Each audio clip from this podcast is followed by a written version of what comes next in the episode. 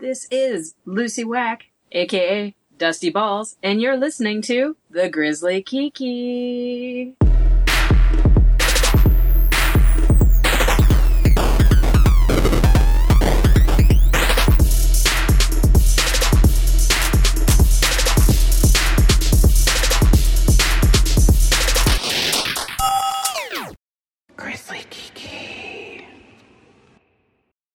Today's episode is brought to you by Warby Parker, an eye care brand that offers chic and modern eyewear at a revolutionary price. Simply put, your glasses shouldn't cost as much as the iPhone X. Warby Parker's prescription glasses start at $95. And they do sunglasses too. Buying glasses should be easy and risk free, girl. Warby Parker's home try on program lets you fall in love with your glasses in the comfort of your own home. You can choose up to five frames from hundreds of stylish options and have them shipped directly to you for free. That way, you can try all the frames and pick your favorite. And for every pair of glasses sold, Warby Parker distributes a pair of glasses to someone in need. Daniel wears Warby Parker, and now he can actually see me. And I'm considering a divorce. Hey! So to get started, head over to warbyparkertrial.com slash kiki. Again, that's warbyparkertrial.com slash kiki. Warby Parker, modern eyewear made simple. Thanks a lot. This is Grizzly Kiki. I'm Daniel, and I love this unique bowl. It makes my glass balls pop. I'm Robert, and my face hurts from the glass. And we're here with Lucy Wack, aka Dusty Balls. How are you, Lucy? Oh, I'm very well, thank you. I'm so excited to be here. How are you boys? Excited to have you on the show. It's- I can't- I know the only time I've been on was when we did a Tony Soto show crossover, and like no one hears anyone but Tony. Yeah. so this is fun. I'm getting you both to myself. Well, we're very excited because we, you know, we've been talking about having you on um, for a while, and now just kind of seemed like the like perfect moment to make it all happen. So it's very Yes. exciting. It, Um, it is, in fact, yes. Yeah.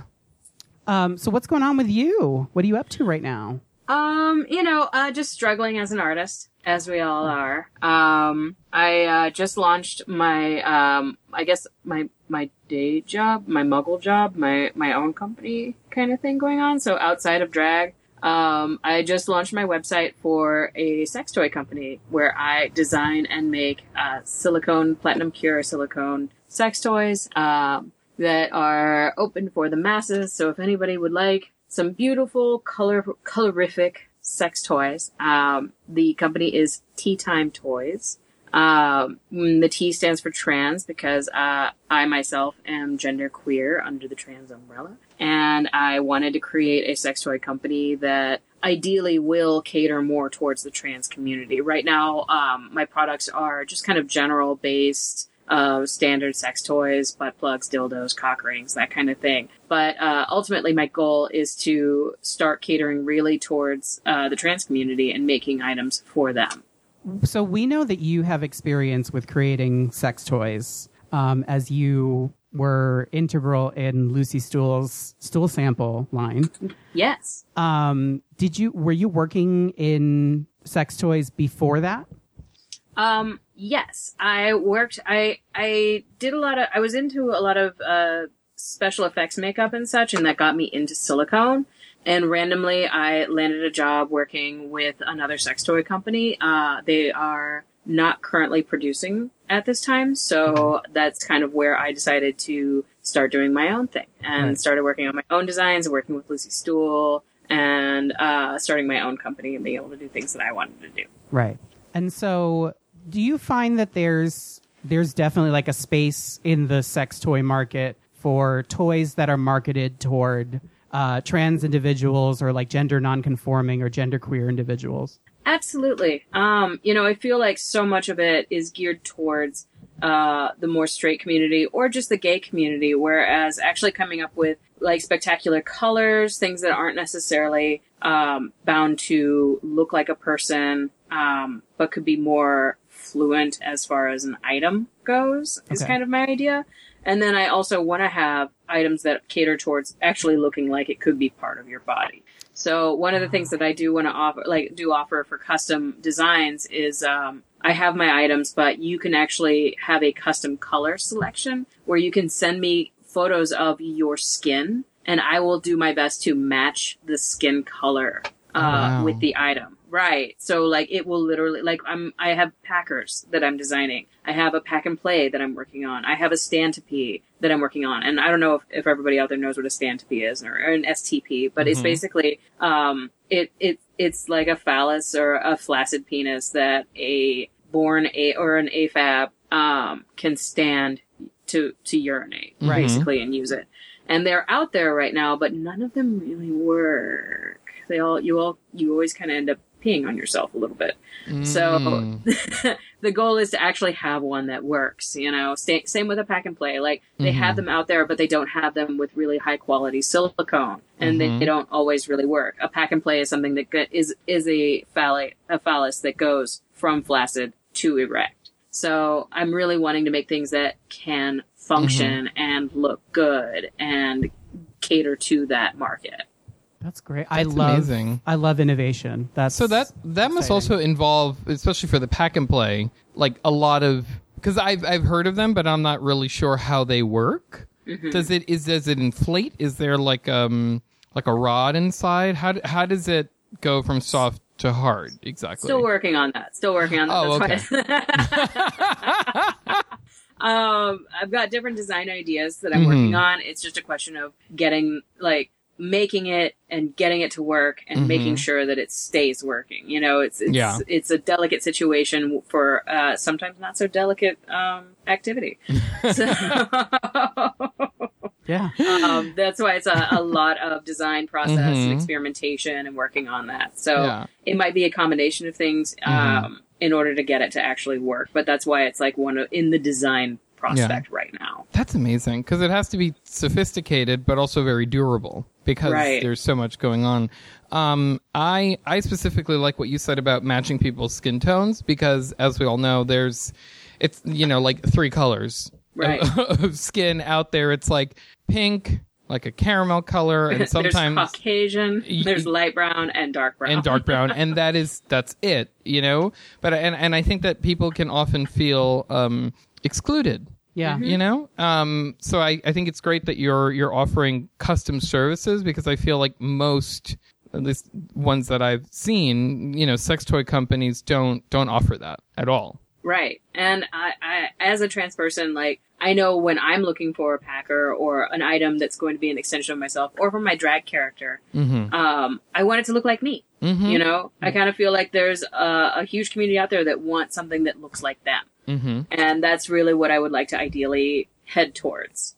So did a lot of the research you did for this line did that come from personal experience or did you find yourself delving into other areas that maybe you wouldn't have delved into you know previously? a lot of it was like it was personal experience. It was kind of seeing a a hole in the industry and having a lot of desires that weren't being met and it was like, you know what? I'm going to do this. Like I see that this needs to be out there. I want it done. I'm going to go out there and do it then. I mean, I have an art background, so designing is not hard for me. And now that I have a silicone experience, it's just a combination of the two that I'm putting together. Right. Um, can you tell us about the names? What's the what are, what are the what's the story behind the names?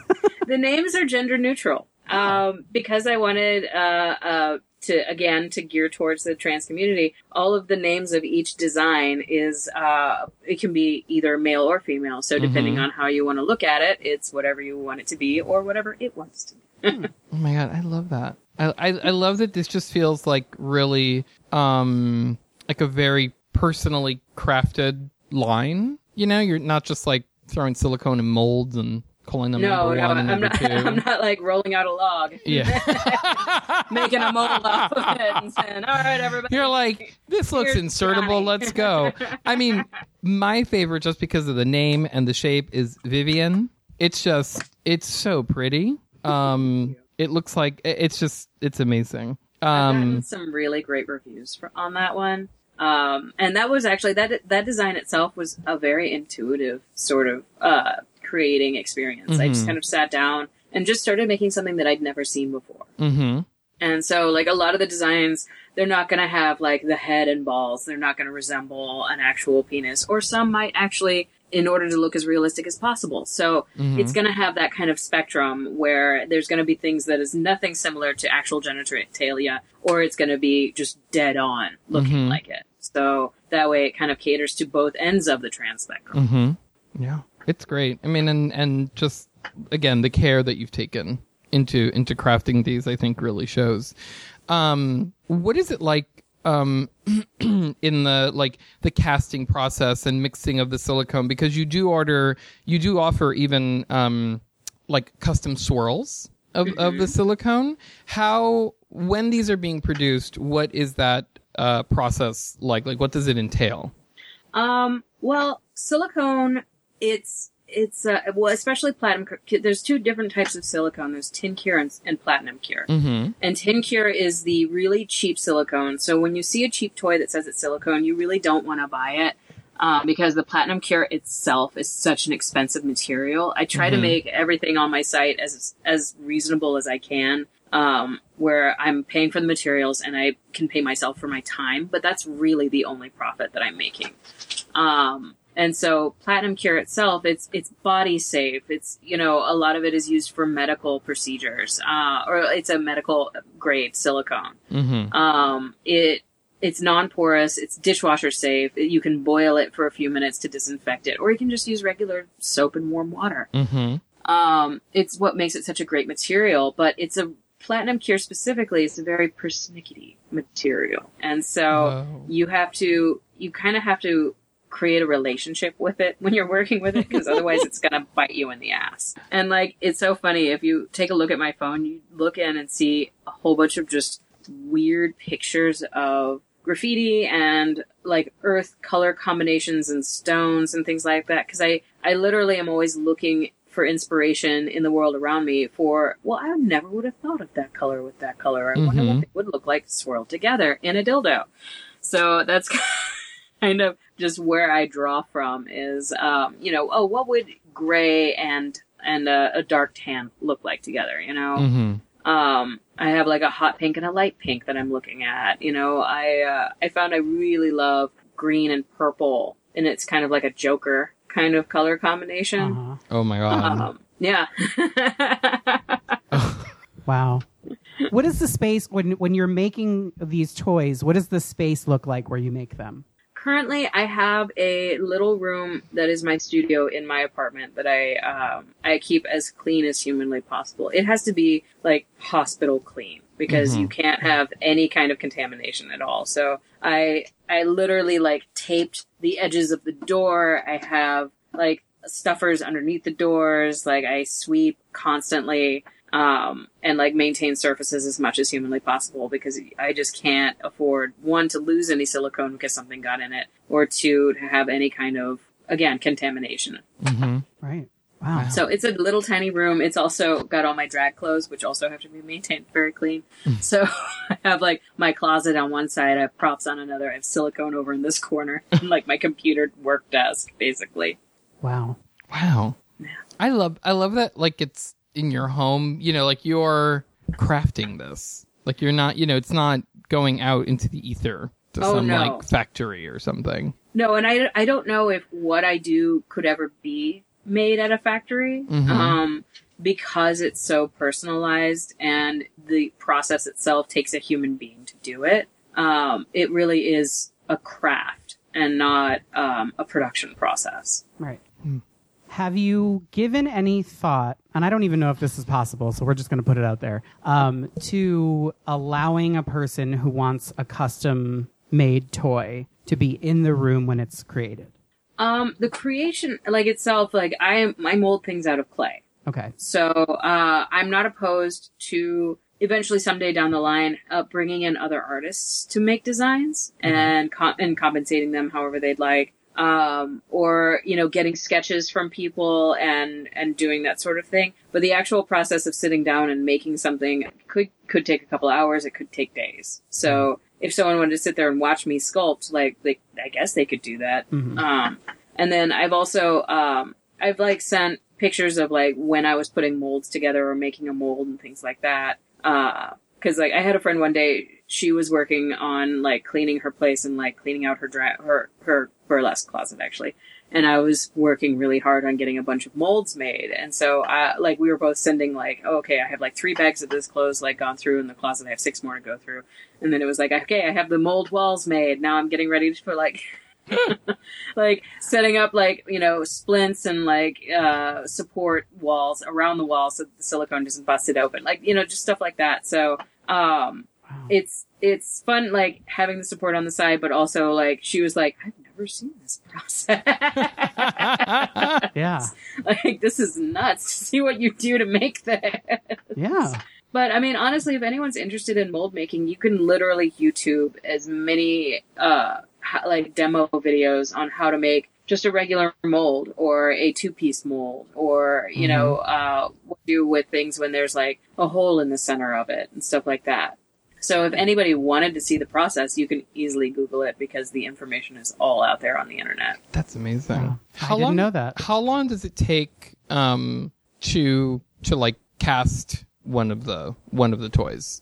Um, to mix up the silicone and color and uh, pour it into molds. Usually, you know, it depends on how much you're making at a time. You know, Mhm. like like think of it as a batch of cookies. You know, are you making one batch of cookies or are you making twelve? You know. So if I'm making one dildo, it doesn't take, you know, more than 45 minutes to an hour. And if I'm making 12, then that takes closer to like an hour and a half or so because you do need to be steady when you're pouring. Mm-hmm. Yeah, because you don't want air bubbles or anything like that. Yeah, that would be that would be terrible. So get your holiday orders in now. So you have them in Yes. time. Taking orders, t-timetoys.com. Check it out. And Amazing. and also check out the link in our show description. So they make great stocking stuffers. I mean, yeah. I mean, you can always have something for that special someone. Yeah. Mm. I see you. Fla- I see you. Like, what is it called? What? Flashing your eyelashes at me. Oh no, I had something in my eye. we were just talking earlier about how so we we started doing uh, stockings last year for Christmas, and I was like, we should do stocking stuffers because these stockings look kind of sad, just empty. Um, and so I thought that that was a signal, like that's what no, I no, want no, in no. mine. I mean, it, no, I, if you want to, it's perfectly fine. I just have so many already that I, you know, I have to thin out the collection to add beautiful new ones to it. I think we can do that. mhm. Um, so getting getting back to like the inspiration behind it, I know that when you worked with Lucy, you had to cast her penis for the toys, Yes. Um, and I was curious if you know if you could tell us a little bit about that experience. It was magical. it was one of the greatest days of my life. Uh huh. Um, I had she. It's not. It's not Viagra. What's the other boner pill? Cialis. Yes, she had. Some, she got some Cialis, and she brought a fluffer. And um, basically, I had uh, like two half naked men on my kitchen floor, um, eating like eating ass and touching each other and doing all of this stuff. While I had my friend there who does body casting um, to help me out, and we're. we're essentially like ignoring everything that's going on that they're doing and just focusing on painting silicone on a penis and trying to like do it in layers and have it look perfect and like get this mold like absolutely done right. And what was really great about it is that like as as a human who has always known and always only been attracted to um, women, it was the first time I ever touched an erect penis, at least with consent Mhm. um, and and like a naked one at that. And so it was one of those like I had to ask her. I was like, so so like this is something I'm making. It would probably make sense if I knew what they're supposed to feel like in factuality. Would you mind if I just kind of touched you some? Would that be weird? And she was like, go for it. So like I I basically like handled her. And like turned to my friend and was like, "Oh my god, dual density is so realistic." like they got that dead on and like but the like what was really so special about it was that lucy finally got to touch lucy I love that part when you tell that And- story. It just and and like and then a million fireworks went off You it know, really was, was, and like you know, she had her her face in a guy's ass, so I like she really wasn't noticing what I was up to. Right. Um, but it really like it was such an interesting experience to like feel the skin and like how squishy and weird balls are because like testicles are really squishy and stretchy. I had no idea that was so Yep. that the ball sack was so stretchy. Like I felt like I could like widen it out and fly Mhm. away on it. it's like Stretch know? Armstrong sometimes.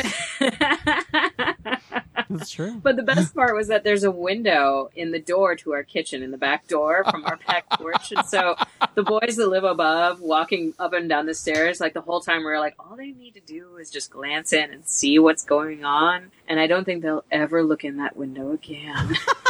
That's That'll teach you. I know, or I'll get some curtains. Right? Either way, I don't care. oh my god. The thing, the things that that happen inside houses that nobody ever would think about is kind of amazing. You know. It's true. Um. Well, uh, we're going to take a break, but when we come back, um, we're going to talk about Dusty because I have some Okay. questions. okay. so stick around. We'll be right back. Oh, hi, it's me, Robert, and I have a question. Do you shop on Amazon? If so, you can be a supporter of our show. Just go to grizzlykiki.com and click the Amazon button in our menu.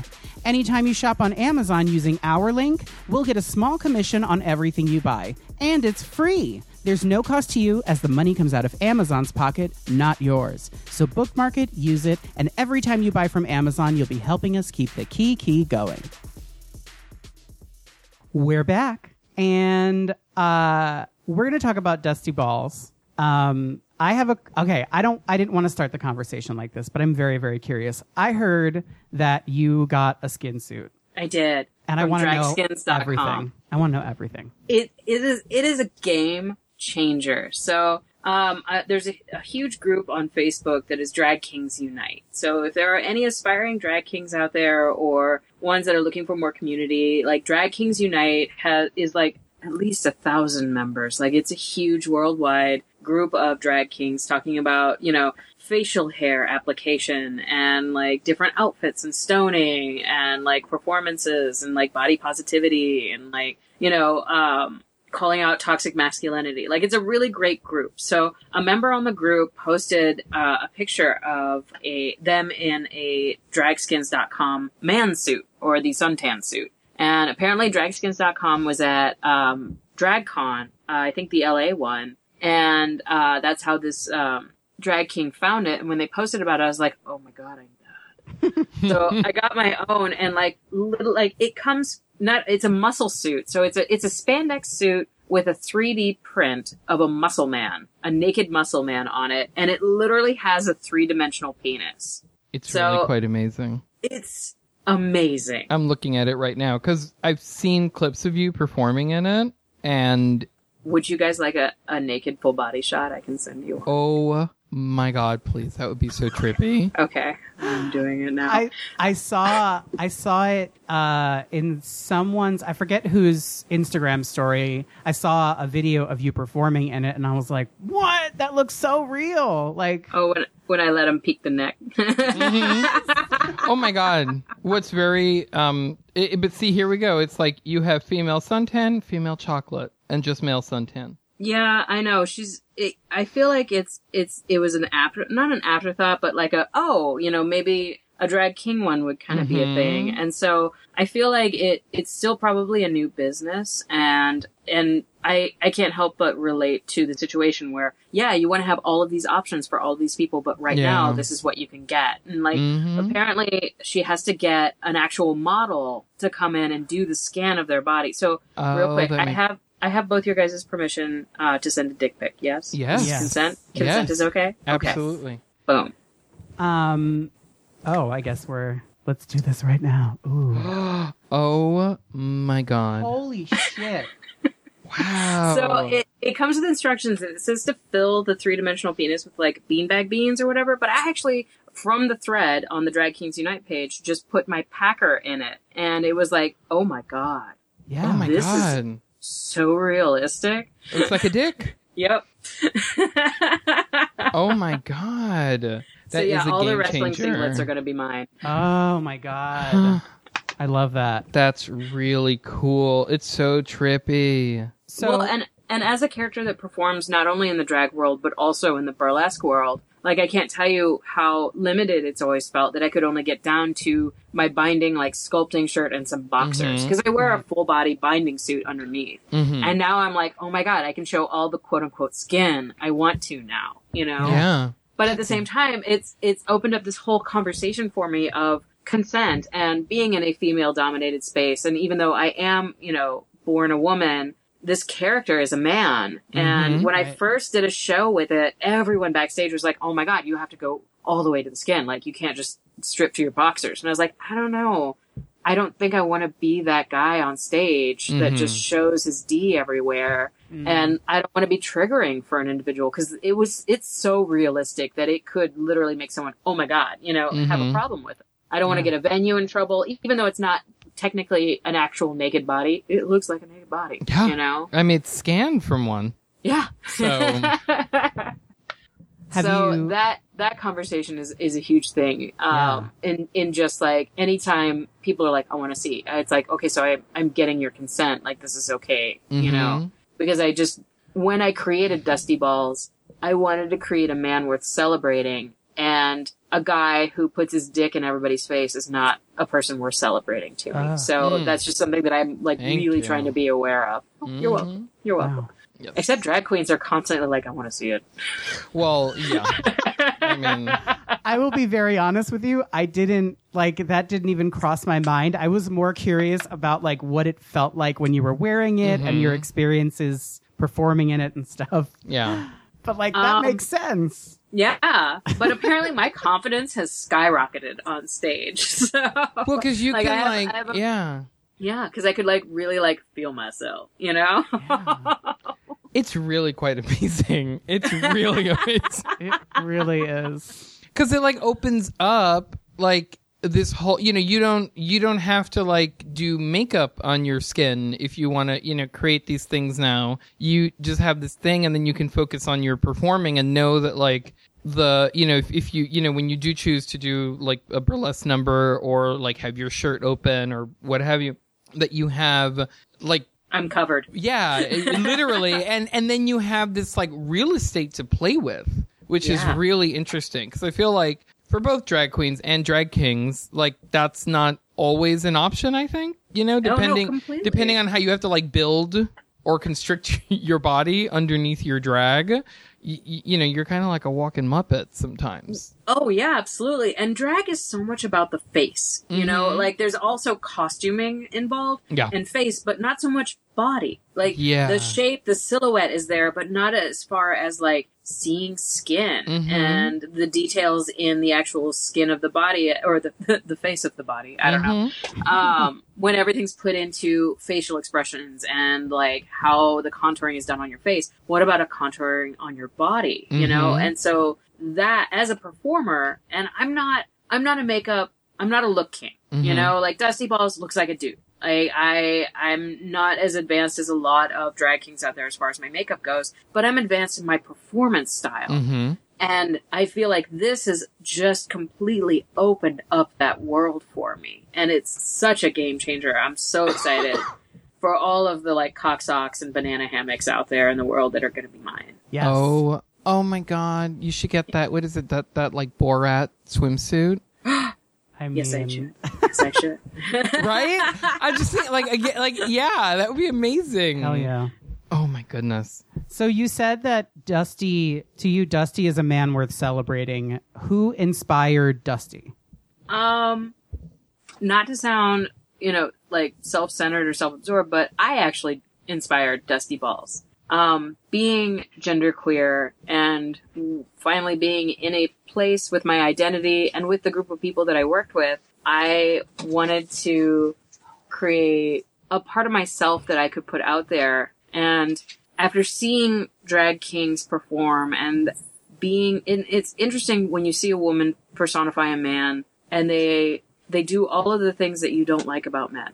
You know? Like seeing them act misogynistic or objectifyingly towards a woman or lewd and things like that. Like I feel like that's really low hanging fruit. Like it's really easy to do that. Yeah. And so the idea of Dusty Balls is that he sets an example he behaves like the kind of man that we want men to behave like. You know, he's he's proper towards women and respectful to minorities and realizes that he's a white man on stage and in that space and he is dapper and charming and he makes fun of himself. You know, he's a funny guy because he doesn't mind being the butt of his own jokes. And that's really the male part of myself. And so Dusty is the guy that I want to see in the world. Mm-hmm. Wow. Oh man, Dusty sounds like such a great guy. Yeah. he opens doors for everybody. Oh my goodness.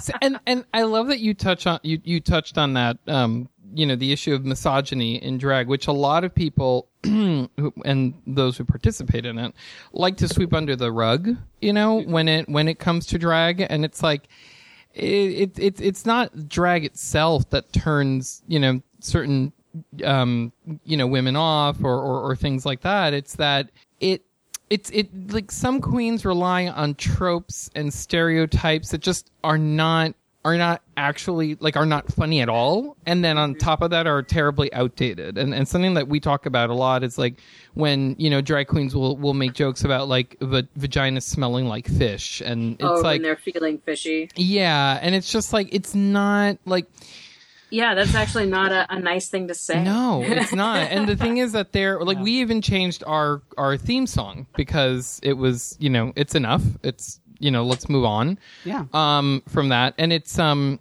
like there's such a there's such a lot of words and ways to express yourself in whatever language you're doing your dragon that it's like you if if you put in the work you can't avoid you know these and, and like not offensive because I like offensive drag but these these misogynistic and you know uh, racist and you know all the other ists and isms that we should not be participating in it's it's not hard to avoid them you know Yeah. just they choose I- not to and I feel like a lot of people just get used to it, you know? And it's just in, and I'm not, I honestly, I'm not a fan of call out culture and the idea of vague booking or blasting someone on Facebook or social media. I'm not a fan of that because I don't, I don't know a person fully. I don't know where they come from. I don't know what they know or understand or, or fully grasp and if they're aware of what they're doing. Right. And so I'm really pushing for calling in culture. yeah. And mm-hmm. instead, you know, when I see someone post something on Facebook that I don't agree with, and I'm like, oh, do you have any idea how you sound? I would rather private message them and say, hey, I just want you to know, like, I don't know if I misunderstood this, but what did you really mean by it? Have them explain it to me, and then maybe not as a, well, that's wrong kind of thing, but be like, have you ever thought that maybe that might not be the best way of expressing that? And really trying to bring a person up instead of shooting them down. mm-hmm Yeah. And so, you know, I, I try to be really careful with what I say on, on social media. I stay out of a lot of fights, uh, just because it's like, you know, I feel like this could be handled so much better privately. Right. And a lot of people are like, I'm so over it. I don't feel like giving them that energy, you know, and it's like, that's fine. That's how you feel about it. But people aren't going to learn when you sit there and tell them that they're wrong, like publicly yeah and, and, and call them out publicly and mm-hmm. make them feel like shit publicly. If anything, that's going to put their defenses up and they're going to just burrow down mm-hmm. into what's wrong and stay in it. So I'm I'm very much for the calling in culture and really trying to talk to someone and help them grow. Because honestly, as a society, we are as strong as our weakest link, and if we don't try to help the uneducated to learn, what are we? You know? yeah Yeah, it's just sometimes it's really difficult when you see that thing that's um I mean, I guess if it's triggering, then it's not your turn to educate. Like that's how that's how I feel Oh. about if you're you're personally triggered, it's not your turn to educate. Like Oh, Yeah. I don't. I don't think it's anyone's uh, like full time responsibility. You know, I I feel like if you feel like taking the time and doing that and helping Yeah. the person, that's how it's going to be done. But I'm also not going to sit there and just call them out on social media and and deal with it that way. You know, right, right. like if I find something triggering, I'm going to just keep that to myself and deal with it on my own. Right. And probably unfollow that person or block them. Yeah. Um, But I think everyone's going to deal with it their own way, and I'm totally understanding of everyone's reactions because it's all based on an action. Yeah, it's I I just it's my personal feeling that if you are an ally to whoever is being like if you see it and you're like, "Oh, that doesn't necessarily have to do with me personally, but I can see where this is not the way it should be." Like that's the opportunity to call in. Um, I I mean I I'm not brave enough to do that yet. I still I will I saw something on Facebook the other day that I was like, "Oh, that's not that's not right." And I was just like, "But how do I communicate that to this person who I talk to like maybe once a year?" You know, like it's, uh, it's Mm-hmm. Is it worth the effort? stakes. Right. Is it worth the effort? Exactly. Oh, completely. And if it if it, if it isn't worth the effort to anyone, it's not your responsibility. Right. You know. Yeah, not at all. Ultimately, it's no one's actual responsibility but the person who's not getting it to figure it out on their own. Yeah. But I, as as a community, you know, I'm very I'm very tired of us all fighting amongst each other Mm-hmm. when the real enemy is currently making really terrible laws that is just ruining it for all of us. Yeah. And I kind of feel like the people in power are only in power because somehow they've tripped us all up into fighting amongst ourselves. Yeah, absolutely. Um. So to get back to Dusty, I'm curious. Sorry, sorry, I No, didn't mean to get No, political. no, that was very good. That was a great conversation. I mean, this is Um, who Dusty is. Yeah, and that's that's what we're here to talk Mm-hmm. about. um, how do how does how do you go about making sure that Dusty makes that point clear when he's on stage?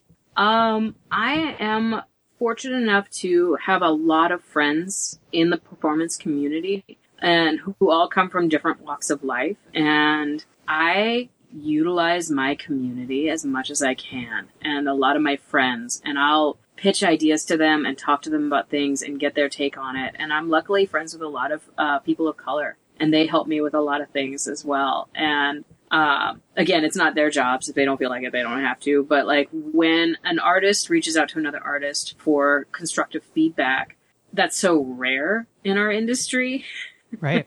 that we're all willing to help each other again, like build each other up and better our own work. yeah.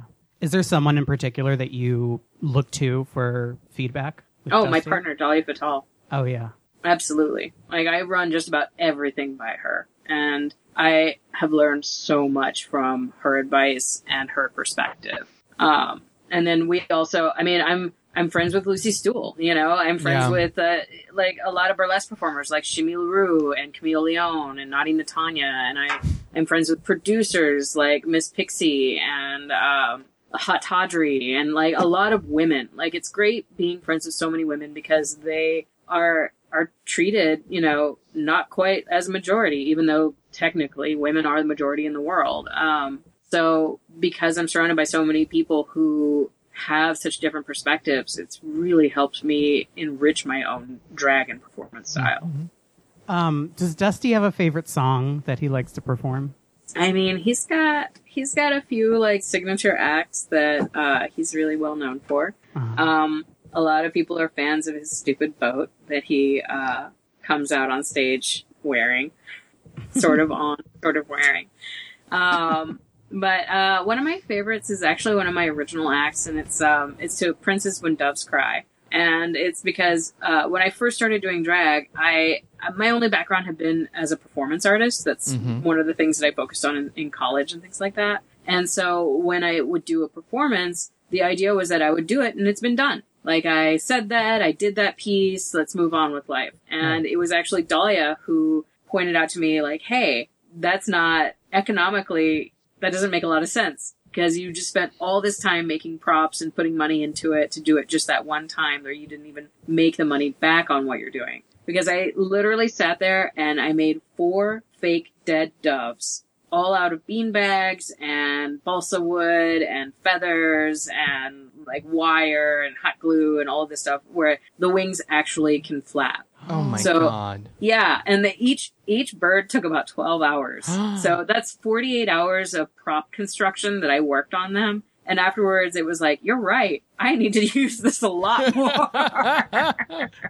Save But I love- birds. yeah, I love Prince. Like, like I usually try to choose performers that I absolutely adore and I'm inspired by. And it be like Prince himself is such an amazing artist, or what was such an amazing artist. Um, that that that act means a whole lot to me. Um, but it's also very comedic because you know I'm I'm whipping these fake dead doves out of my pockets, and you know they're supposed to fly fly away, and they just drop dead.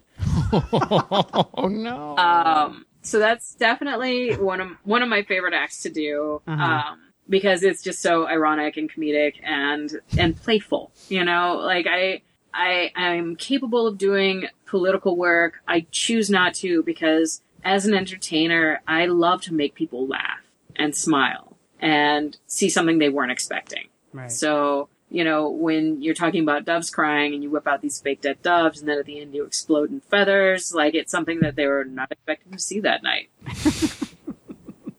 I yeah, love you can't do that just once. Everybody No. has to see this. No, and at this point, these doves, oh man, they look like they've been run over. I've done it so many times. like they have broken wings. Some barely even have a wing left. Oh my Wow. Oh my god.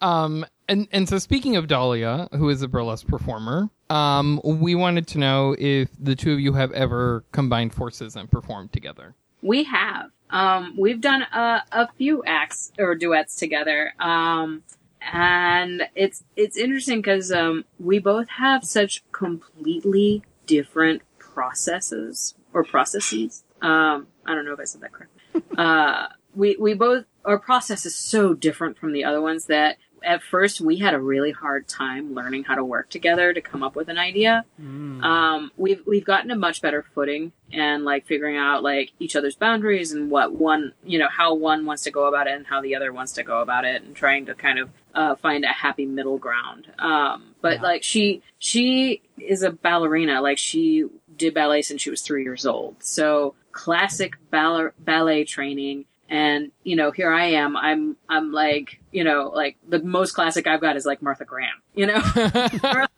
you know like watching that style but like never really like taking an actual class like i think i did like ballet when i was like a baby also but it was not something that stuck um mostly because i was too grumpy wearing a tutu uh I can't. I However- can't even picture you wearing a tutu and being uh even Lucy remotely pleased. But actually, Dusty has a really amazing act where he's a ballerina in a tutu, and it's pretty fantastic. Again, silly and stupid, you know. Oh, that sounds amazing. um, I do it to Elton John's Tiny Dancer, where Dusty has become the Tiny Dancer. Stop it. Wow. But um, with her classical training, she, you know, choreographs everything, every single motion, every single like pause, everything is dead on. And I'm, I'm kind of a, oh, you know, and about, about, you know, 20 seconds I'll come out and I'll do this thing. And then, you know, over here I might do this Mhm. thing. Oh, you know, something will inspire me in the actual moment and completely change it all. And like, you know, on stage, like I, I rarely have a preset anything except at this point I'll do this, at this point I do this, you know, and then by the end this is gonna have happened. So, um, that took a lot of work, but we do have a couple of duets out there. Have we ever repeated them? No. But will you repeat them? Do you think? Uh, maybe. I, our first act we ever did, um, we got this idea to do a sweater act where um, she starts out in a giant, like far too large sweater and huge pants and dances poorly, and everyone watching the act was like, "Dahlia can better than this. What's she doing?" and then Dusty comes out. He came out in boxers and a tank, and basically, I got into the sweater and pants with her oh. And we we did an act in the sweater together Stop. and then she eventually got out of the sweater and walks away Wow. That's Yeah. very like uh like vaudeville slapstick. I love it. Mhm. yeah yeah I love that. Oh my god. That's a brilliant idea. Um, so we're gonna take another break, but when we come back, we want to know uh, how you met Tony and why Oh, you're still God. friends with him. Just kidding. Um, i can't i can't answer that second part uh, so stick around. We'll be right back. Today's episode is brought to you by Quip, an innovative oral care brand that makes it easier than ever to maintain a healthy brushing routine. The simple secret to great oral health is good technique, consistent brushing, and regular upkeep. Do away with the myth that more power and features means a better clean by trying out their beautifully designed electric toothbrushes. They also take the guesswork out of replacing your toothbrush by delivering a new head and fresh batteries to you every three months. Shipping is free and you can cancel at any time. We use Quip and it's made us smile more because our teeth are actually clean. Quip is offering you, our listeners, $10 off your first refill by signing up at tryquip.com slash kiki. Again, that's tryquip.com slash kiki. Quip, oral care designed for a modern lifestyle. We're back. And I want to know if you can tell us how you first met Tony. I can. Um, Because we know you from the Tony Soto. I didn't set that up at all. Wow. Oh yeah. Okay. Do you, want, Um, do you want to start over? We can start over. No. No. No. Um, we know you from the Tony Soto show, and we've met you in person since, and and all that, and um, and so we want to know, how did you meet Tony, and why are you still friends with him? Oh. I was on my way to a party with a car full of people. And I don't even remember who all was in the car. I know one of my neighbors was in the car. And they'd all gone to college with each other previously to moving to Chicago, like a Central Illinois college. I think it was Lincoln College. And as we're driving literally down the street, someone points at a random gay man walking and was like, that's Tony Soto. And they were like, what? And they all freaked out. So I pulled over the car and we got out. And sure enough, their friend Tony Soto from Lincoln College had just moved to Chicago and was walking along to a gay bar. And that is how I met Tony. Oh my god. Wow. So yeah, I literally picked a gay up off the street. You he's like a rescue dog. yeah. yeah. Too bad we never house trained him. ah! Wow. Why I'm still friends with him? I think him moving to LA really saved our friendship because now I only get him in small, like hour, hour and a half doses once a week, and that I think I can take a lot better. Because when he visited, it was one of those like, "So when are you going?"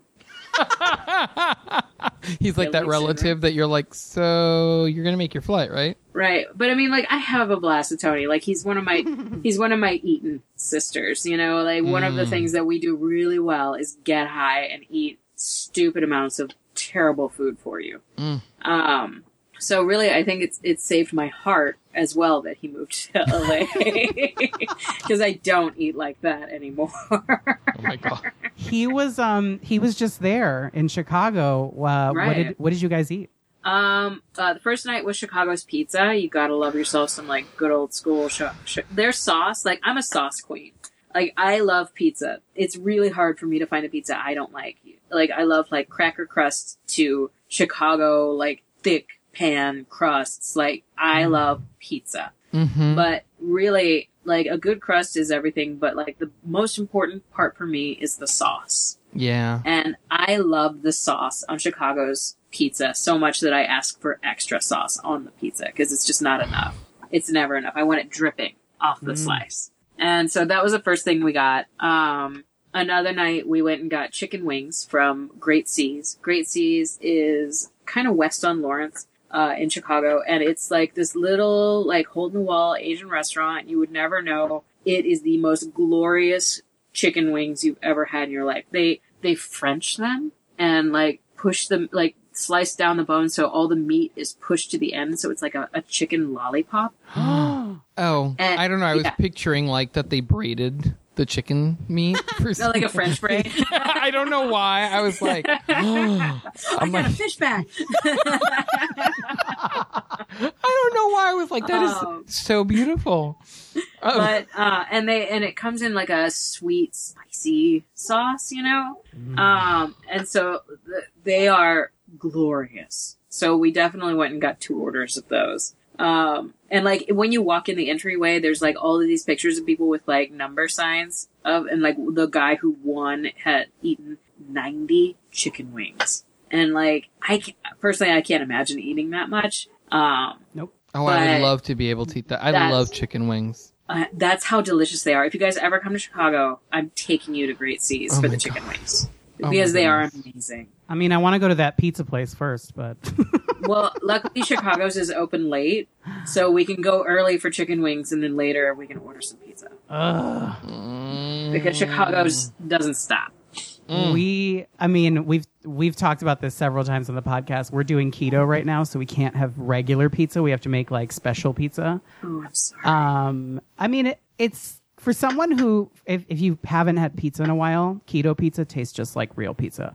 Is it like Um, a cauliflower crust? Is it like one of those? That's an option, but um, I have done uh, a chicken crust, which is not not anything like pizza, and then there's fathead dough, which is mostly cheese. Uh, so that one, in my opinion, tastes like pizza. And I'll take. We have these breakfast, these frozen breakfast sausages. I cut them up really tiny and Oh, then yeah, throw them into good. the um, into the sauce before I put it on the pizza, and that makes it even better. Um, but um, we're surviving. I think um I think I think it's Gino's East, another pizza. It's a really decent pizza uh, pizza restaurant in Chicago. I think they have a gluten free crust, which is literally a giant sausage patty across the bottom, and then they build the pizza on top of it. Oh, I want. Yeah, I know, me too. Oh my god. It was one of those ones where I'm like, does anybody? we have a freezer full of Italian sausages.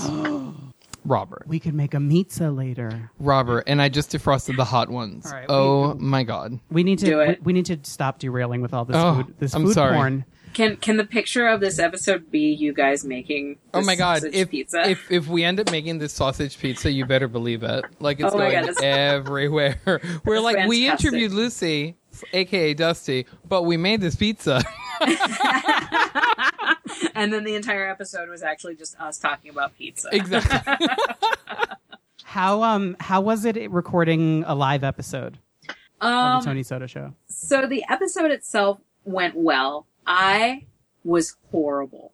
Why? like, It was horrible for me because um so I got there early with Tony to set up and the idea was that we would plug our system into their audio system so that everyone in the crowd could just hear us over their system. okay. And we get there, we get everything plugged in, and it was working. Like it was one of those like we've got all five mics working, and we've got the sound system. We can hear us over the sound system. This is great. Uh-huh. And then I don't know what happened, but suddenly feedback started occurring horrifically. And we turned off our system and it was just still happening. So it was like, okay, so this isn't coming from us. And then a bunch of channels started getting switched and like a whole bunch of like stuff happened in the, in the system there at, at the, at the shoe. And suddenly you couldn't hear us over their sound system anymore. Oh. So I spent so much time troubleshooting that issue and trying all these different types of ways of trying to solve that problem and couldn't. And then after we finally just like, we're like, fine, we're just gonna have to talk really loud for the crowd to hear us. One of the mics stopped working. And it was like, I started troubleshooting how to fix that problem. And then I realized that it was about 8, 8.30. People were gonna start showing up soon. And I hadn't eaten since like 10 that morning. oh my god. So I was hangry. And so Tony was like, What do you need? And I was like, I need pot stickers right now. And so he ran next door to the Asian restaurant and got me some fab, fantastic pot stickers. But of course, like after we finally given up, cleaned up, made the space look right, people started arriving and I'm sitting there trying to eat pot stickers. I'm angry and I'm like eating publicly and I'm like kind of feeling a little bit of like awkwardness with that. Yeah. Uh, so I finished my pot stickers and we go outside and we actually, in a group of us, started smoking and we smoked two joints. And as someone who doesn't really smoke weed like that anymore, that was a bad decision on top of pot stickers. Oh my god. so then I went up to the bar and I got some tequila because that solves all my problems. No, Wait, I have a question. Did Tony roll the joint? of course. Oh. Oh yeah. Yeah. I mean, it was Mm. fine. It was fun. It was, they were great joints, you know. oh, oh but- no, he he rolls a very nice but very potent Yes. Yeah. joint. Yes, he, like yes. Um, so pot stick, like eight hours of hangry pot stickers, technical problems, two joints, tequila, no water later. I suddenly had to be on, and I was not in the headspace for it, and I could feel it, and it was just one of those like. I have friends here. Like we've got a really great show. Everybody else was killing it. Even Maxwell. Even Maxwell was killing it.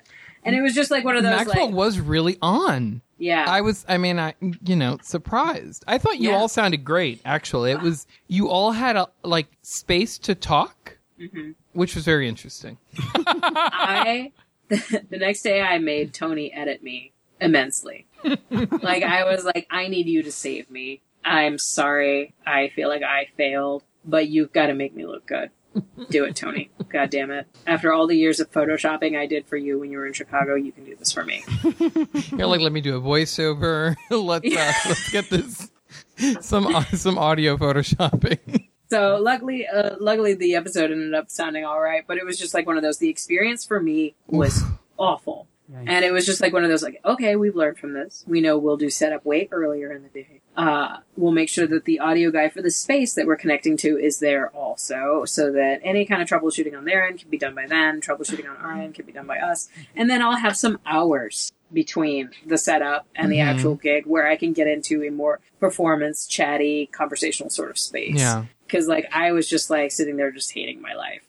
and have a meal. Yeah, yeah. Mhm. Yeah. Snacks. And then also with the lack of of um, microphones, I had to hand my microphone to the guest. Mm, So, Everybody else is sitting there with mics, and I'm just sitting there having to like lean into Rachel whenever I had something to say. Oh, oh, we had to share a mic once. That was not fun. Oh yeah. yeah, it's not fun. because you get so thrown, and a second mic was offered to us, but like I was already committed to like, okay, well, we have this one mic, we're gonna make it work, and so I was just like totally in my head. was like, no, I'm good. We don't need that second mic. We've got this. No, bad.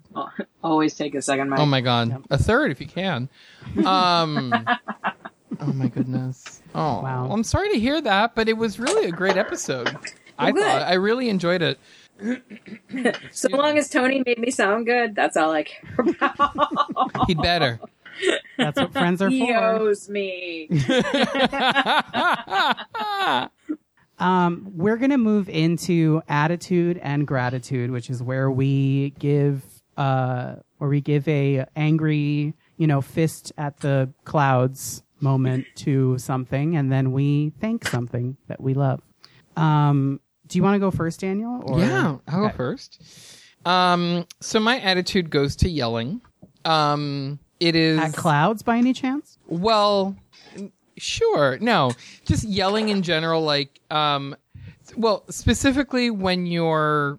Hold on, let me back up. Ooh, Okay. beep beep beep. I don't like yelling. I like m- me myself. When even when Robert and I argue to to yell, like I have to be driven to such a point. Like I can I can withstand a lot, you know, but I don't like yelling. And I like it even less when people yell at me. And so, having experienced yelling in certain situations lately, it's just like you get nothing done if you're yelling from a place like if, if you haven't been taken to that place there's no need to start from that place you know so like in the workplace in in your relationships with your family and and as somebody who you know most of the time when i speak to my father it ends up yelling at him for really no good reason other than he tests my patience i have found that by pulling back and not like just calming down from that place instead of yelling has made communicating a lot easier. So it's kind of throwing a little bit of attitude at myself and my past behavior of yelling at certain people when it's not necessary. And so I've I've started kind of trying to learn from that because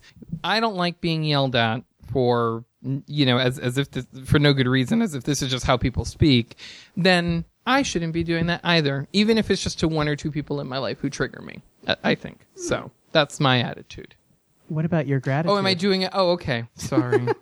um, and and hand in hand with that, my gratitude goes to effective communication because if you communicate effectively with other people, they will communicate effectively with you, hopefully, and you will actually not just like hear what they're saying, you'll be able to listen to what they're saying. So I've had a lot of really good effective communication with people in my life in the past few months. So that that's my gratitude because things aren't as confusing as they used to be. So there you go. Boom. Um, should I go next? Lucy, do you want to go next, What- or do you want to go last? do.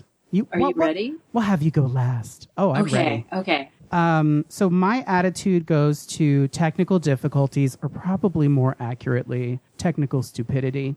Um, so we did a, whole episode with our dear friends Pissy Miles and David Ayon. It was a great episode. You would have loved it.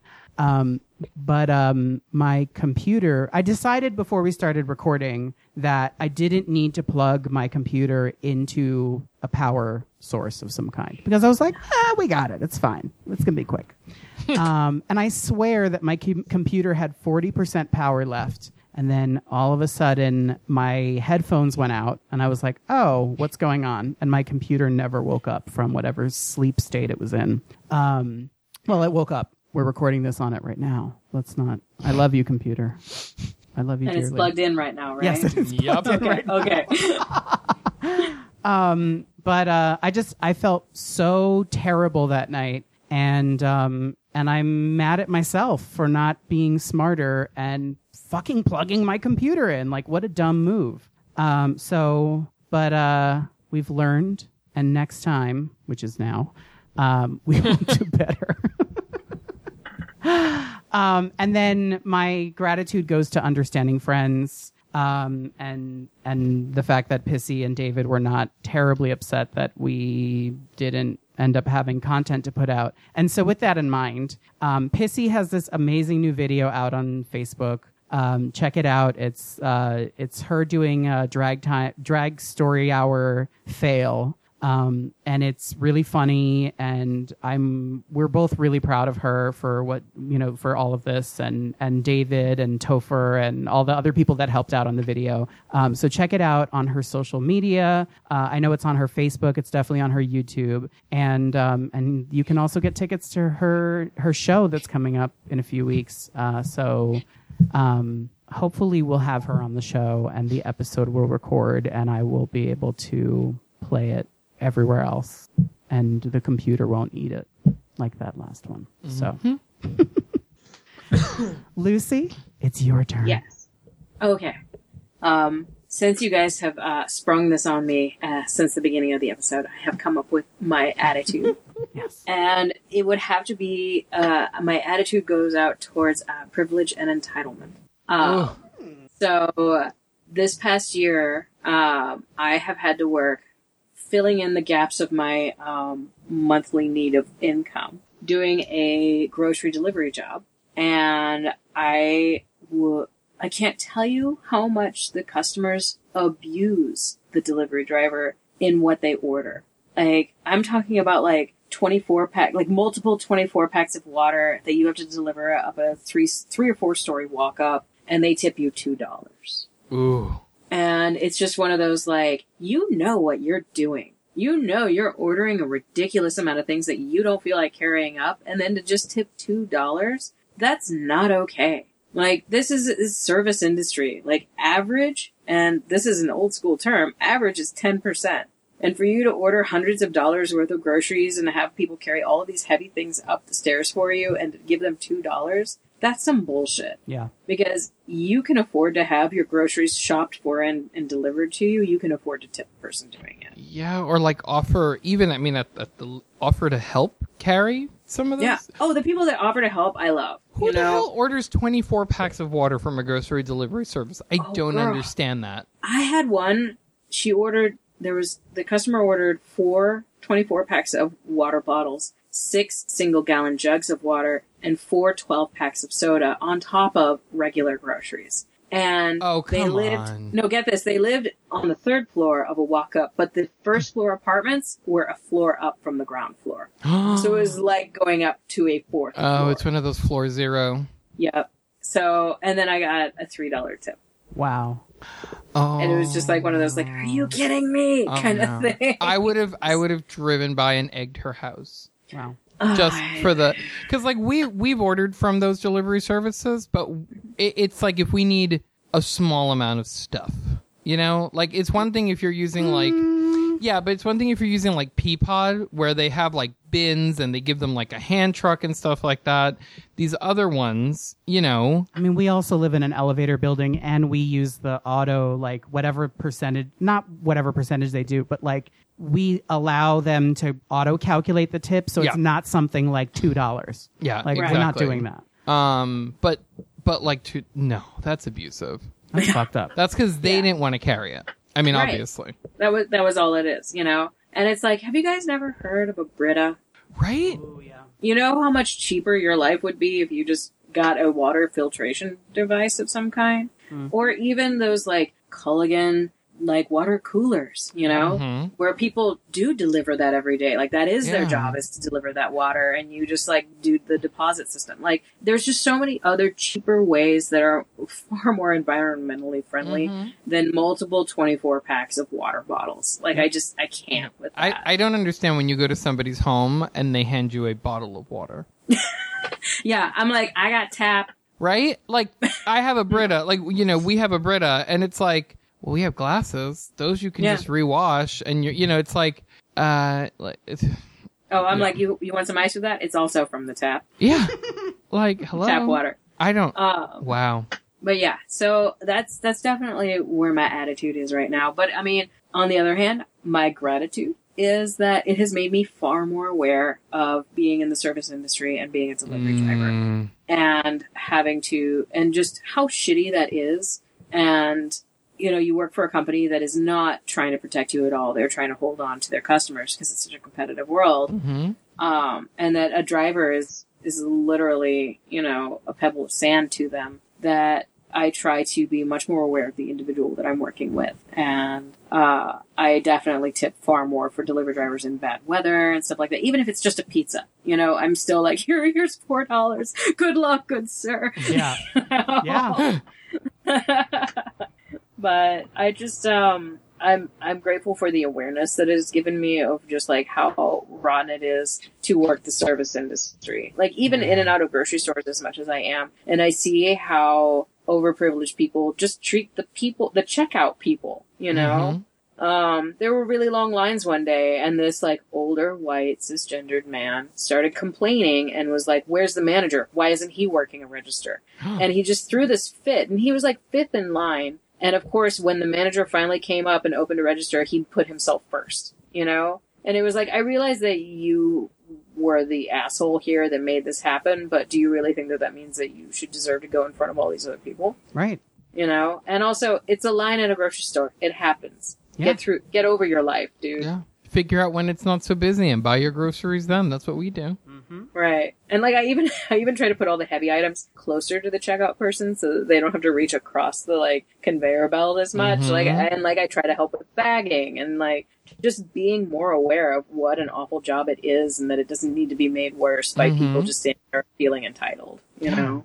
I will sometimes go grocery shopping by myself, and I hate it because Daniel and I divide and conquer. He'll put the stuff on the belt, and I wait to like to bag it, and I feel like such a leech when I'm by myself because I have no other choice. Mm-hmm. Like I'm just trying to like Well, and I organize it too because it's always Right. like bottles, cans go first, you know, so that they're like not tumbling down, you know, into all the delicate stuff for the person who's bagging it or Robert even, you know, it's like Right. I I I stand there and I organize our groceries before they get scanned because that is Yep. how neurotic I am. Like every like with like because it's like if the person's scanning and they see that there's four and they can type in four and scan one, that's a couple of seconds that's saved for everybody. yeah.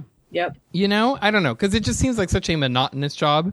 Um, that like you said, if you can make it a little less awful, Mhm. you Yeah. know, it's why I love um, what do they call it? Uh, self checkout. Oh yeah. Yeah. That's very nice because then you're just handling your own stuff and not imposing on somebody else. But, But then I try to be as fast as possible. oh, you know, like- yes. Yeah. that's my chance to like really show like how fast I can be Mhm. because everyone's standing there wanting to go as fast as possible. Yep. Yeah. And, And, like, you're that, yeah. There's always that person standing there who takes forever, Who's and like, it's like you don't studying know. everything. Yeah, if you can't do this, go get in a regular checkout line. Mm-hmm. Right. Right. You're holding up the team. yeah, that's how I went grocery shopping by myself once uh, to to a place that has self checkout, and I had to stop in the middle of it because it was one of those things where it was like you have to clear the bagging area because there's too much stuff down there, and so I'm just like it was like I was on a TV show and they had pressed fast forward, and I was just like trying to put everything in bags as fast as possible. It was just like. Anyway, moral of story is I don't want to go grocery shopping alone anymore. I've you and good noticed. night. See, I don't mind it. Like because I do so much grocery shopping for this job, you're trying to be as fast as possible, and you're getting Mhm. people things that you know it's nothing you would be interested in buying. So when I get to go shop for myself, I'm like, this is my time to really sit and pick out my produce. Yeah. and look at look at sales and like really look at different meats and like you know what Mhm. kind of a deal can I get and like oh Mhm. what's the what are the ingredients in these sausages you know like Yep. Right, right. it's my like like Dahlia would be like, "You okay?" And I'm like, "Yep, just getting done." like, it's been an hour getting 17 things. You're like, they were just these radishes, and I just had to like have a moment with them. Yep. Oh, the whole the shopping experience is great. It's literally just the checkout part that I'm like, oh god, I feel terrible right now. Why am I this person? Mm-hmm. Like, Although know, I like when we go at like ten or eleven o'clock at night. That's nice. yeah, Because nobody's there. Nobody's there. You can look at all the cheeses. Yep. Like I, I, one of the times we went grocery shopping, we were look, we were sort like sifting through the cheese island for like 15, 20 minutes because we were like, what do we get? We don't you know. want a triple cream anything. Ugh. oh, that sounds But great. um, actually, my favorite is a Friday night. Like Oh, yeah. 8.30, 8.30, 9 o'clock on a Friday night. Mhm. Nobody's there. No, they're all getting ready to go out. So it's Yeah. like or they're already out, or Mhm. they're tucked in from their long week. It's Yeah. just perfect. it's like they're doing that, but you're getting your cheese. I'm getting my triple your triple cream. cream brie. if you're really good, you get some pears to go with it or grapes. It's just yeah. Or you know what? Ooh, I'm going to make a sauce. Oh, I got to go back to produce and get some fresh basil. Mhm. yeah, and you don't have to be like, oh god, I just came from there. It's like, wee, Mhm. like easy. Right. Oh, it's I so love it. nice. Um, well, thank you for doing this with us, Lucy. This has been such a great experience. Um, can you tell our listeners where they can follow you on social media and then plug anything you have coming up? Absolutely. So you can find Dusty Balls on Facebook. The Facebook police came for him, so he's Dustin Balls, B A H L S. So fun. Um, I know, I know. Uh, and then you can find me on Instagram uh, at symbol or yeah, I think that's the at symbol. Is that what it is? Mhm. Um, uh, Lucy Wack has Dusty Balls. L U C Y W A K H A S D U S T Y B A H L S. Uh, you can follow me there. I also have launched my website, t-timetoys.com. And then you can find a Facebook profile for Tea Time Toys on Facebook. And there's also T underscore time underscore toys on Instagram. And links Shows to, I have come. Yeah. and links to everything will be in our show notes. Yay! And then shows coming up. Uh, today's Friday, so Sunday I am going to be doing tricks at Scarlet Bar. It's Foxy Kim's show. Uh, Maximum Capacity will be in town with me from Toronto, and uh, it's going to be double trouble because he's literally the Canadian Dusty Balls. And I am the American maximum capacity. So, uh, my brother from another mother will be across the border hanging with me that weekend. Word. And uh, then I will be, I don't think I have anything until the 21st and 22nd. I will be in St. Louis doing the Hush Hush Cabaret um, at the Monocle. And you can look that up on the social medias for St. Louis action. Uh, and then I'm going to peace out for Christmas. So, I love the name of that venue, the Monocle. oh, it's fantastic. Mm. It is such a Ugh. great venue. I was also kind of hoping that you were going to continue the rhyming with um, with maximum. Uh, oh crap! I forgot his Maximum Capacity. capacity. capacity. Um, My brother from another mother. yeah, uh, crossing the border to cause uh, Disorder? disorder. yeah, boom. Ah, Oh, you that's good. Oh, I love that. Um, well, we're Grizzly Kiki on everything. That means Facebook, Twitter, and Instagram. So be sure to follow us there. You can send your questions to grizzlykiki at gmail.com and we'll read yours on the air. And don't forget to subscribe on iTunes and Spotify. So until next time, bye. bye. bye, bye, bye, bye, bye, bye, bye, bye, bye, bye, bye.